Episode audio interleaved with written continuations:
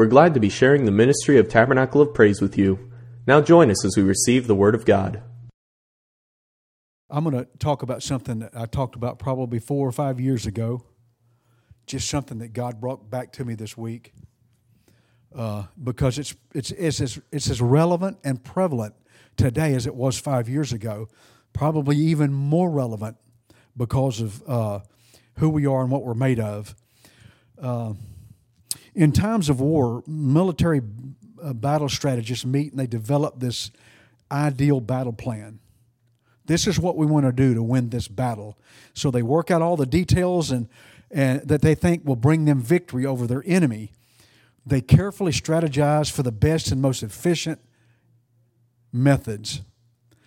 They want to be the less loss of life, the most efficient. How can we do this the quickest? How can we overcome and how can we be victorious the quickest we can?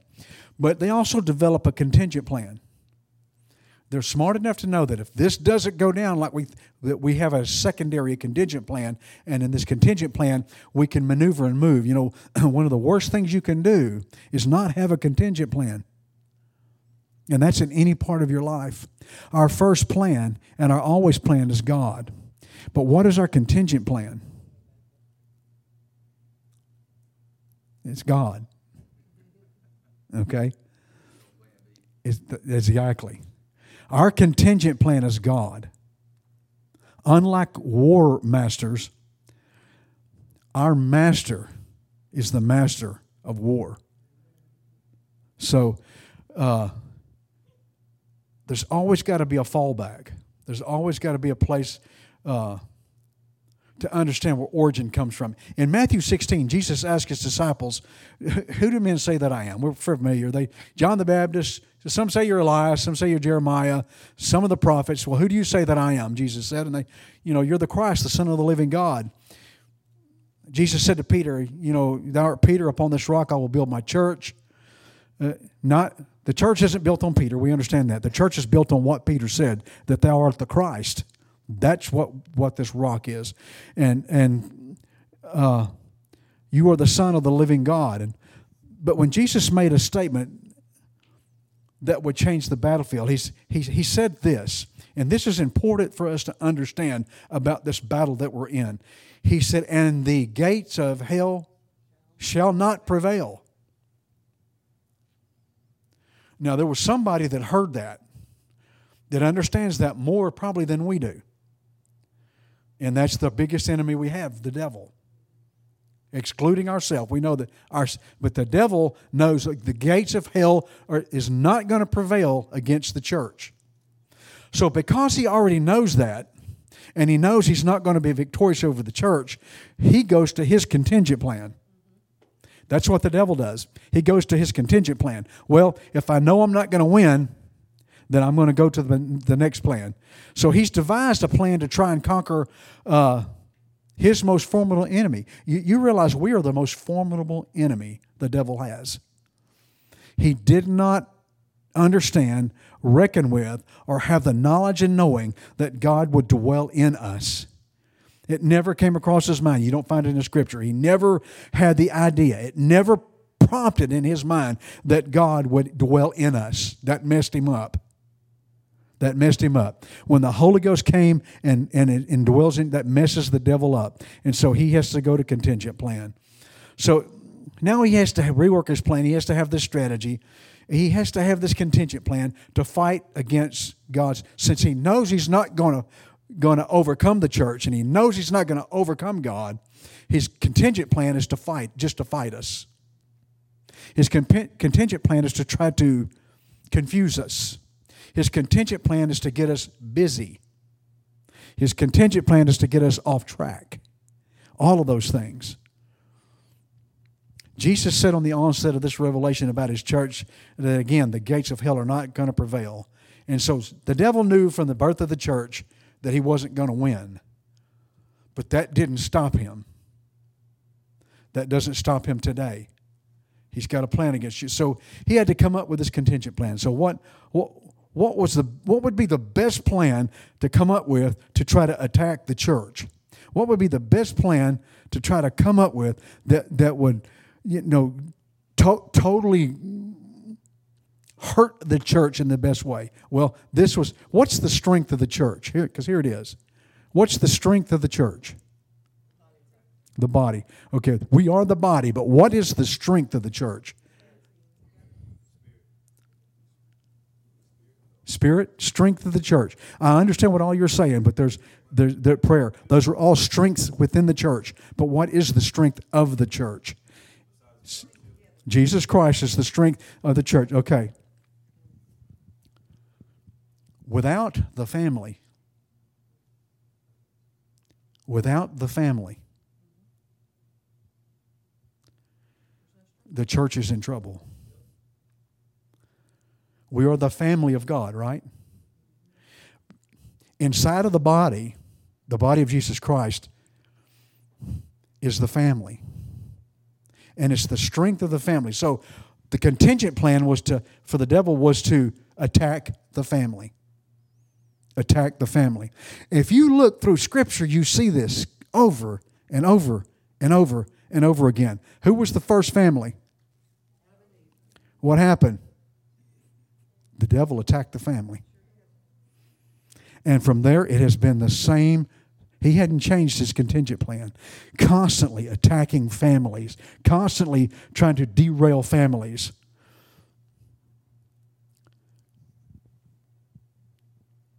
Why is there power in the family? Why is there power in the family? Think about your think about your own family. Why is there so much power in your family? Say again? United. Right. Can I go, can I go back to the Bittick boys just really quick? You don't pull don't pull it. Don't don't go after one. You got all three. Y'all got all four. The other three were showing up. Why there was a unity. We it didn't even matter if one of my brothers even started a fight or did wrong. It didn't matter. We didn't want to know what went on. You just don't attack the family. There's a power, there's a power in the unit because the family itself, the family is so it's so powerful. Let's just talk about that. Uh, in Genesis 2, God sees that it's not good for man to be alone, right? No? God, it's not good that man dwell. You understand how powerful the family is? God saw that it wasn't good that man would dwell by himself. There's a power in the family. There's a power in the family. God wants us to understand something here tonight. There's a power in our unit, in our family. So, what does he do? He causes Adam to sleep. He brings from Adam a woman. In verse 23, he says, This is bone of my bone, flesh of my flesh. She shall be called woman because she was taken out of man. Woman, woman, man with a womb woman, man with the womb. You understand, man was created with everything that you possess as a woman. Adam had everything you possess as a woman. But then God said, okay, I'm going to make some. Wouldn't you think that Adam by himself would have been just stronger than Adam without Eve? Wouldn't you think that that would, because he wouldn't have to contend with outside forces. He wouldn't have to, that's not the, that's not the case. It's not the case. In verse 24, God sets into motion the essence of the family, and God has always believed in the family. Man, he said, Man, a man will leave his father and mother. What father and mother did Adam leave? You understand that he's God's speaking to the, the progression of humanity. This is the way it's going to be. This is going to be the strength of the church, going to be the strength of my people. A man's going to leave his father and mother, and he's going to cleave. That word cleave in, in, in the original it means to adhere to or stick to uh, his wife. They shall be one flesh. Adam looked at Eve and said, She's me and I'm her. She, he didn't look at her and say, That's a different, that she's me and I'm her. She, she came out, she's bone of my bone, flesh of my flesh. The power of the family is actually stronger than blood. Blood's thicker than water, family's thicker than blood. A man leaves his own blood and cleaves to his wife, and that unit is stronger than him, than the blood relationship he had with his parents. Just, just let that sink. In reality, the strength of the family is based on the marriage of two people that are not blood related.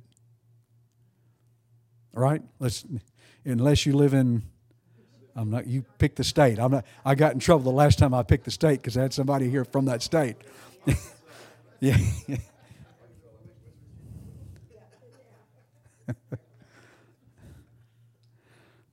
the whole point of it is is that the marriage of two people, a man and a woman, is stronger than blood. Stronger, not the blood of Jesus Christ, but stronger than blood, stronger than human blood. But even in marriage, in the unity of one, God set, God set his will through the relationship role. We are all the same in God's eyes, right? But we have different relationships with God because God gave us different roles. My relationship with God is different than my wife's because my role with God is different than hers. Our relationship spiritually invokes and involves the same thing. But my role and her role in those relationships is different. And so it's paramount that we understand not just the leadership role, but what it's about. Why, first of all, There, there's, a, there's a leadership role given in family, and it's to promote harmony and unity. Anything with two heads is a freak. You, you can't, anything, think about it. Anything with two heads is a freak. You can't have two heads. There's got to be a head, there's got to be a leader. And so God set that into motion to understand that, that to bring harmony and unity, to bring sanity, in some cases we may argue that, but to, to bring rightness into the marriage. There, there's no big eyes and little U's, but understand there's a leadership role. Man and woman were equally as important, equally as loved.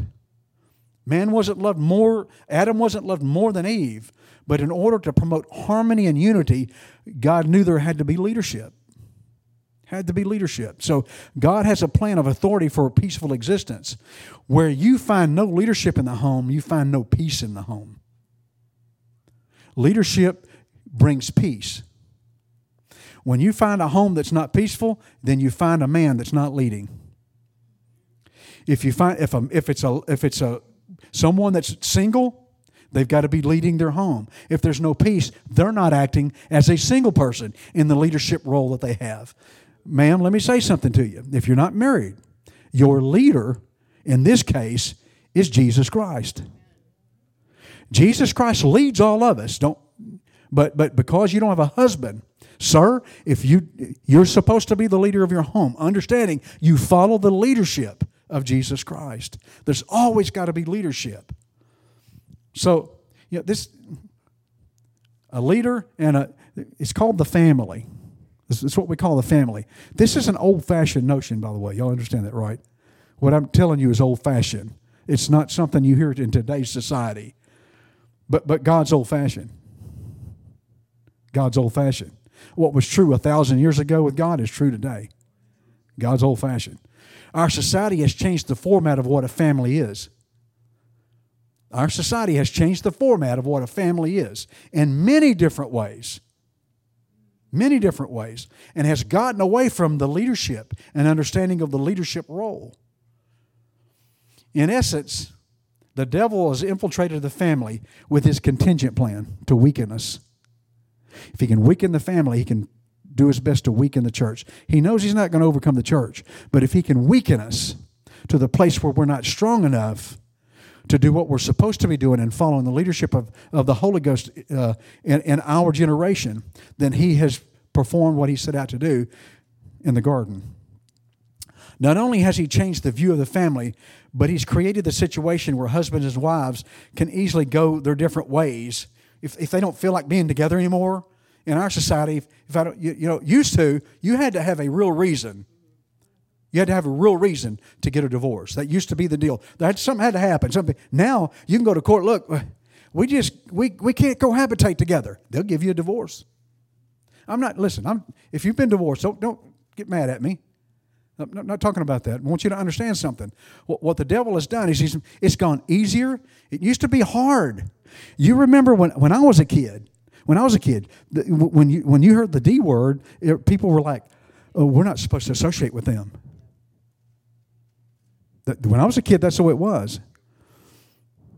If that's the case now, then you associate with very little few people in the world today. In America, six out of ten marriages end in divorce. It's gone to six out of ten. I can remember it was two out of ten. Now it's six out of ten. Understand something. It's the devil has just made it simpler and easier in our society. Anything, anything to be destructive to the family. But listen, no relationship can be based upon feelings. That's that's why you don't get it, you don't break apart because you feel something. You, you ever got mad and felt something? Okay, well, I'm leaving. I'm leaving too. Goodbye. You know, that's why people, we called it shacking up. What do you call it nowadays? Cohabitating. Cohabitating. We called it shacking up. That's why people shack up. Because you get a bad feeling about it, you can walk. But we don't we don't we can't live and base our our uh, relationships on feelings. Please tell me you're not basing your relationship with your spouse on a feeling. You base it on a commitment. It's the same thing with God. Don't base your relationship with God on a feeling. It's, it's a commitment.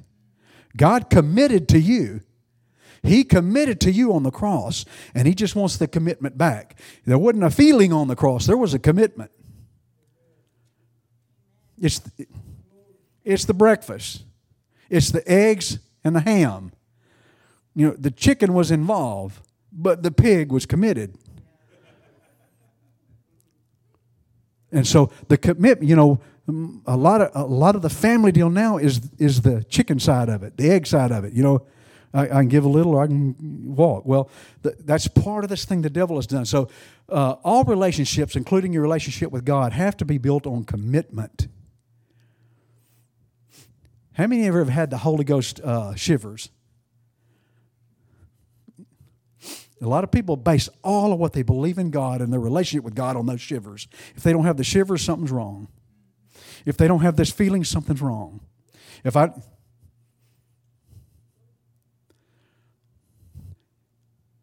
and a commitment, sometimes you don't have a feeling because it's not about the feeling, it's about the commitment. There are times in all sorts of relationships, including marriage, when you just don't feel like it. And there's been times when my wife didn't feel like being married to me. I get it. Y'all, y'all, listen, I'm not telling you, but you ought to be married to me. You'd understand what I'm saying. She didn't feel it, but you know what? She made a commitment, and she's sticking to that commitment. That's awesome, man. To find somebody that's like that through thick and thin, through hard and through, and still stay committed. That's important. There are struggles, problems, issues, all, all of these things that happen in our life. Uh, if you base your commit your your relationship on anything, any kind of relationship on feeling, you're going to crumble. Do not play the market on feeling. Do not play the market with your money on feeling. it's going to crumble. You're going to lose it. You know, no matter what, we have to have this. The, stand on this. I will not quit. I will not quit. That's a commitment to God. God, I will not. It's going to get hard sometimes, folks. This is not going to, He never promised us an easy ride. And it can get hard. But I will not quit. I will not quit. I'm not giving up. Commitment. Many people today seek the rewards of a relationship based on feeling, not commitment. The sexual relationship between married people is, is the reward of commitment, not the other way around. Not the other way around. There's many people base their relationship on, you know, that particular thing, and when it something happens there, boy, they're messed up. That relationship between married people is the reward of commitment. It's the blessing of commitment. Many people live together today and have a sexual relationship outside of marriage because it serves a feeling, not a commitment. I know I'm being pretty straight here. But we're talking about the, the strength of the family. There's a reason, there are several reasons why God doesn't want us to have sexual relationships outside of marriage, but the biggest part of it is this commitment thing. Is this commitment thing. So if you base your relationship on this premise of feeling, you're headed for disaster you're headed for disaster. when we step outside the guides of a physical relationship set by God, God set the relationship up. A man leaves his husband, leaves his mom and dad, and they marry. They become one flesh. God set that up. That's not set up by man. We didn't set that up. God set that up. He set up that physical relationship that way, and that's how it's supposed to happen. When it's any anything outside of that, dishonors God. Any sexual relationship outside of why, I, why is Pastor Don talking about this? We, we need to understand some things going on in our country right now. Because all, all of this business that we've been going through is a smokescreen. It's to hide the depravity in America. Man, I'm telling you, God has been talking to me about some things. This has just been a smokescreen. It's to hide the depravity that's going on in America. You remember just a few months ago, they had this guy that, man, he was selling all of these girls to high profile people and all that. And man, do you hear that? You know, number one is that he committed suicide in prison. He was well acquainted with the Clintons, so he commits suicide in prison. And you don't hear anything about it anymore because, because there's a smokescreen going on. The depravity that's going on in this country and in this world is being smokescreened. And that's what the devil wants to do because it's just tearing away at the family. Tearing away. The, that's why I'm kind of talking about this. So, so anything outside of that not only dishonors God, but it, it, it dishonors you, it, dishonor, it dishonors her. Uh, and by the way, we got, a, we got a young man here, by the way, that's not married. If you have a relationship outside of marriage like that, not only are you dishonoring God, not only are you dishonoring her, not only are you dishonoring herself, you know, you're even dishonoring her father. Because until she's married, she is under the authority of her father. That's why Pastor Don kept a gun. You come to come to our house and you want to take our daughter out on a date, you got to see the shiny. very well cleaned. Don't be dishonoring anybody here. God didn't set his plan to control you. He didn't do this as a control factor. It's about commitment. If you follow what he has set before you concerning the family, you're going to have some great rewards. I'm, you know, I'm talking about something that's not real popular today in our society, but kind of stay with me. Paul, Paul wrote the, to the church of Ephesus in uh, chapter 5. He's, he speaks about us speaking to one another in psalms and hymns and spiritual songs, singing and making melody uh, in our heart to the Lord. And we like that, don't we? Like, yeah, that's great. We love that. But he also says for us to give thanks always for, uh, for all things and to submit ourselves to one another. What does that mean? The word submit here in the Greek it means to follow in obedience the recognized authority given of God. That's what submit means in Scripture. To recognize in obedience the, the authority given to, to in God's realm. In other words, we recognize with, within one another that God has placed His authority among us, and we're to follow it because it creates unity, it creates peace all those things. Now, Pastor Don's not setting him up as the king here today. Don't. I'm not, you know, because as a pastor, you, listen, y'all go home and, and, and look up the word pastor. Find the Greek word for pastor, and you'll see that we don't set ourselves up as kings here. To be a pastor is to be a servant. To be a pastor is to be a servant. So he goes on to say this. Well, this is not real popular. I don't have but a few minutes. To, Wives, submit yourselves unto your husbands and a lot of times that's where everybody stops because the men like that. Wives, submit yourselves. Well, first of all, under, wives, understand that God has set an authoritative situation here. He set a line of authority, a leadership role. And understand that because there can't be two heads. If it is, it's a freak. The second part of that, let me read this again. Wives, submit yourselves unto the unto your as unto the Lord. There's there's the part that that's, that's that a lot of times we just kind of gloss over.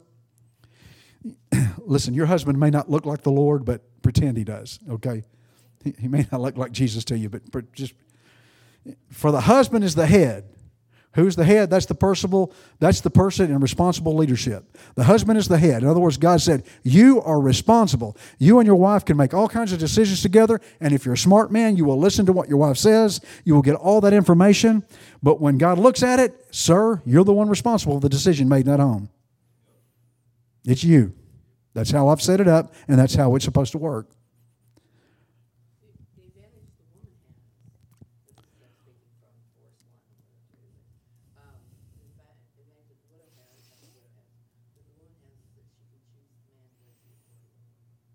Choosing the man, yeah. How many of you did the man choose the wife or the wife choose the man? Let's see how many men got fooled on this. I, got fooled. I thought, I, man, mm, I better stop. It's not that the husband or the man is more favored of God, it's that he's in the position that God put in there as a leadership role to bring unity and a peaceful existence. He says that the husband is the head of the wife, even as Christ is the head of the church. Marriage is so powerful in God's sight that he uses this analogy of himself being the groom and us being the bride. That's how important the family is to God. That's how, that's how strong it is. As he says, we, the church, we're subject to, we're led by Christ. And, and that's how w- women, well, wouldn't it be nice if our wives followed us like we follow Christ? Boy, thank you for not amen in that, men, because we would be in trouble. Because quite often we're not being the head that we should be. Verse 25 Husbands, love your wives, even as Christ also loved the church and gave himself for it. Now, let me ask you something. Would you rather submit or give your life? Well, all of us would rather submit, right? Yeah. But that's, that's not a choice we have. Wives, you're, you're, you don't have a choice. You are to submit. That means understand the, the role that we have. Husbands, we're to give our life. You, yeah. I didn't hear any amens from the ladies, so I guess I won't go there. I'll just leave that one alone. I said it and I'm done. I'm not. If we can just understand that the devil wants to reprobate what I'm talking about, he wants to ter- flip this. One of the hardest things to watch is to watch a woman take a leadership role in a marriage. That is so difficult to watch. It's devastating to the marriage. Number one, you you want to grab the man up by the neck of the head. Man, get yourself some. Yeah, I almost said something bad there, Bishop.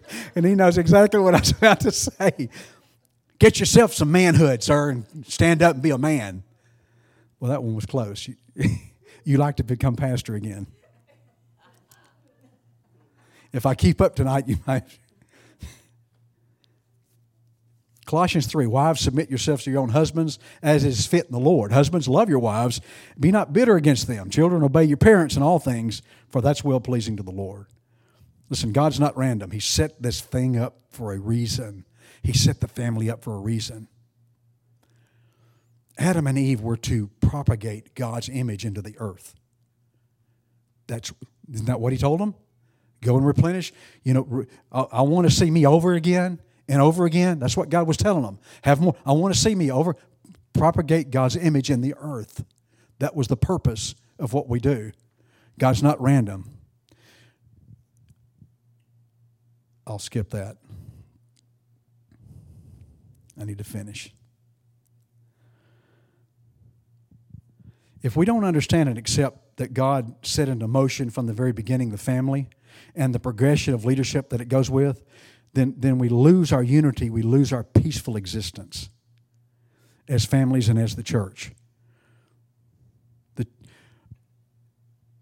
it's important that we recognize the power that's in the family because it's, it's, it's what God presented to us. It's what God showed us that He wanted in us that we would show Him in the earth. It was that it's that simple. That's what the family is really about. It's to show God in this earth. You know, God knew there was going to be unbelievers. God knew there were going to be those that were heathenistic. and all those things. And there had to be a leadership role in this earth to show them God. And the family unit is the most powerful thing that shows those kind of people God. It's the most powerful thing.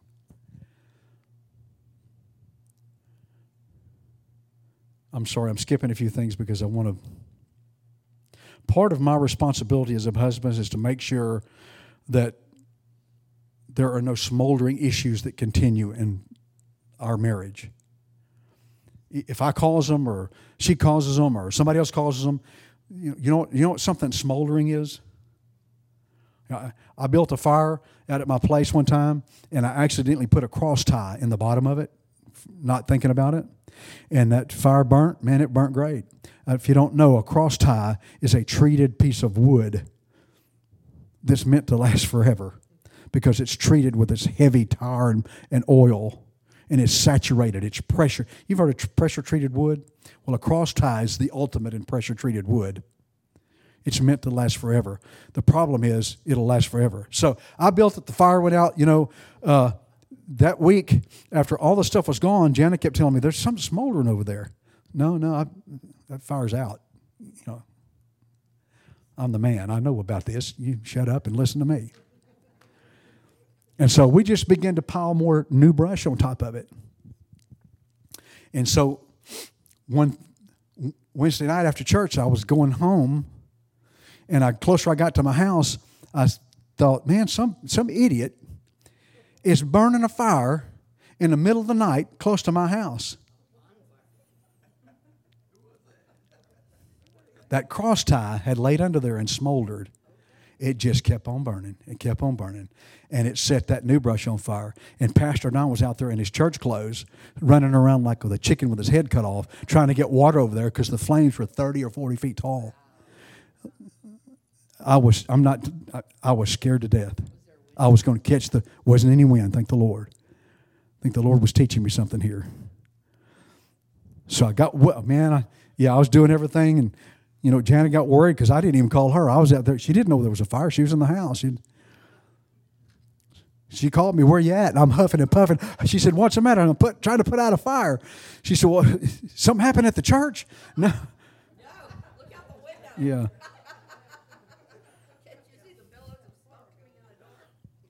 part, part listen, sir, to keep that family unit as it should be, part of part of what we should do is just keep things from smoldering. You know what? If there's a fire. If it's a bad thing, put it out. Put confront it, put it out. You know, after all that was said and done, I remembered something my dad told me 40 years ago.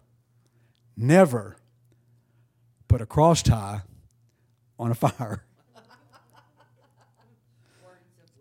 Yes, that had somehow eluded me at the point in time.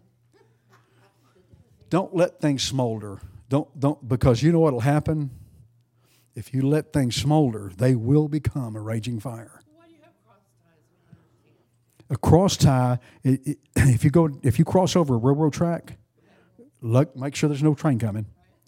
If there's no train coming, look down and you're going to see every so often there's this big thick piece of lumber that these rails are laid on. Those are called cross ties. And they use them to lay the rails on. And you, they're you know about 18 inches apart. They've got them that's what a cross tie they're treated so they will la- some of those cross ties they pull out and replace have been there over 100 years and they're still good. Creosote it's creosote exactly what it is. So the, the, the whole point let me stop here because I'm, I'm there's a lot I could say. The, the, the family is still under attack. We talked about this, well, we've talked about it over and over, but four or five years ago. The family's still under attack. What the devil has now done is created smoke screens so that we don't see that. We're too busy looking at all this other stuff. I mean, we talk more about bad about politicians. We, we talk more bad about viruses. We talk more, we have more conversation about that stuff than we do about the family. It's important that we, you know, your kids need to understand. Your, your, some of your kids are my age, right? Some maybe.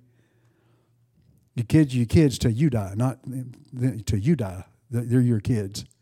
They're always your kids, but uh, you listen. There's something that we need to continually transpose into their life.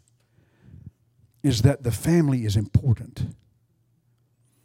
The family unit, the family structure, and understanding why God set it up that way. And so I, I just felt this week as I was praying, I just felt just to kind of rehash this again, re-talk about it again. Understand how God feels about the family. It's so important to Him that He likens likens Himself and the church to a husband and a wife. That's how important the family is. And so we we just need to take a step back in our society today and, and, and clear the smoke. Here's the thing about clearing smoke. Where there's smoke, there's Thank you. And there's a smoke screen going on right now. So you know what? There's a big fire going on right now. And that fire is an attack on us, the family. And so in your prayers, pray for the families of this church. And your studies, study in scripture about family. And listen, if you're single here, you're a family. Don't don't you're a family we're, we're in this together. We're families together. And as long as we stay strong as families, our church will stay strong. Our church will stay strong. Anybody have? You don't have to have kids to have a family. Right. Adam and Eve were a family. They didn't have children until they were out of the garden. Right. And a marriage is a little deeper than a commitment. It's a covenant. Mm-hmm. God had a covenant with Adam, He had a covenant with Abraham, He had a covenant with Noah, He had a covenant with Moses, He had a covenant with Israel. Jesus had a covenant with the church.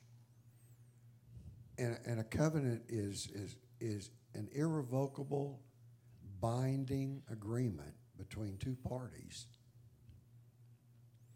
And, and so, you know, the tie there, you know, Jesus had a principle of the law of first things. Whatever was first addressed in Scripture is true throughout the rest of Scripture.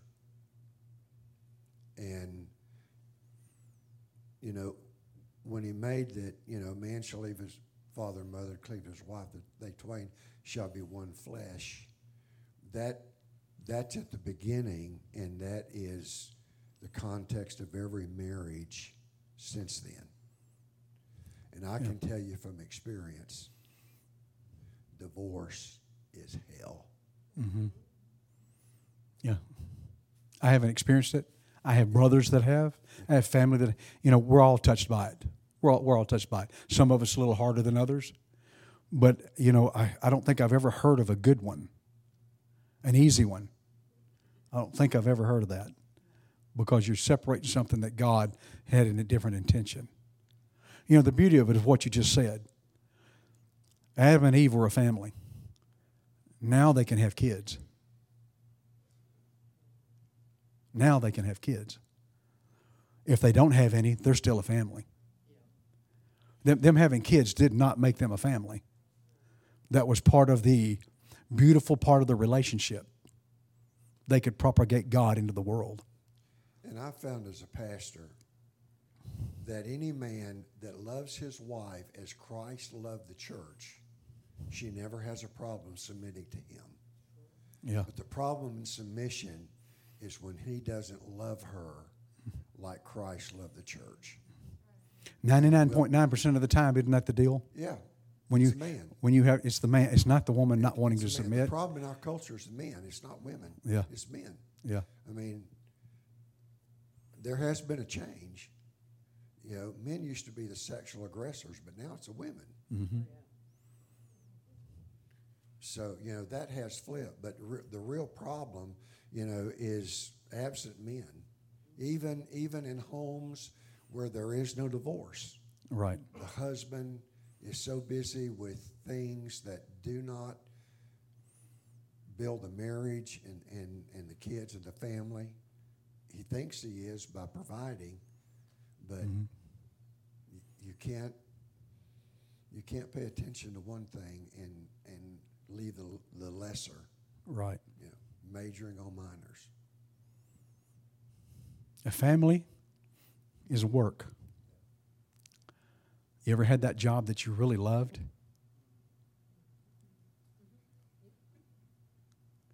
If, if, if a husband is leading and a wife is in the submission, we understand what the submission is here. Understanding the leadership role of the husband. It can be a job, but it's a job you love. Mean, Paul used the example of Abraham. You know, Sarah calling him Lord. And he tried to pawn her off twice. Mm-hmm. But she didn't rebel against him. Her, her deal, and this is where women make the mistake, is they don't understand that that man's got to answer to God. Mm-hmm. He's in God's hands. She's in his. And if he ventures her into something that is devastating to her, instead of rebelling against the man, she needs to put it in God's hands. Said, "He's yours, God. You take care of him." Mm-hmm. And she's not at fault in the No. situation. No, she's not. It's all falls on him. Tim. Ladies, this is looking looking pretty good for you. Guys.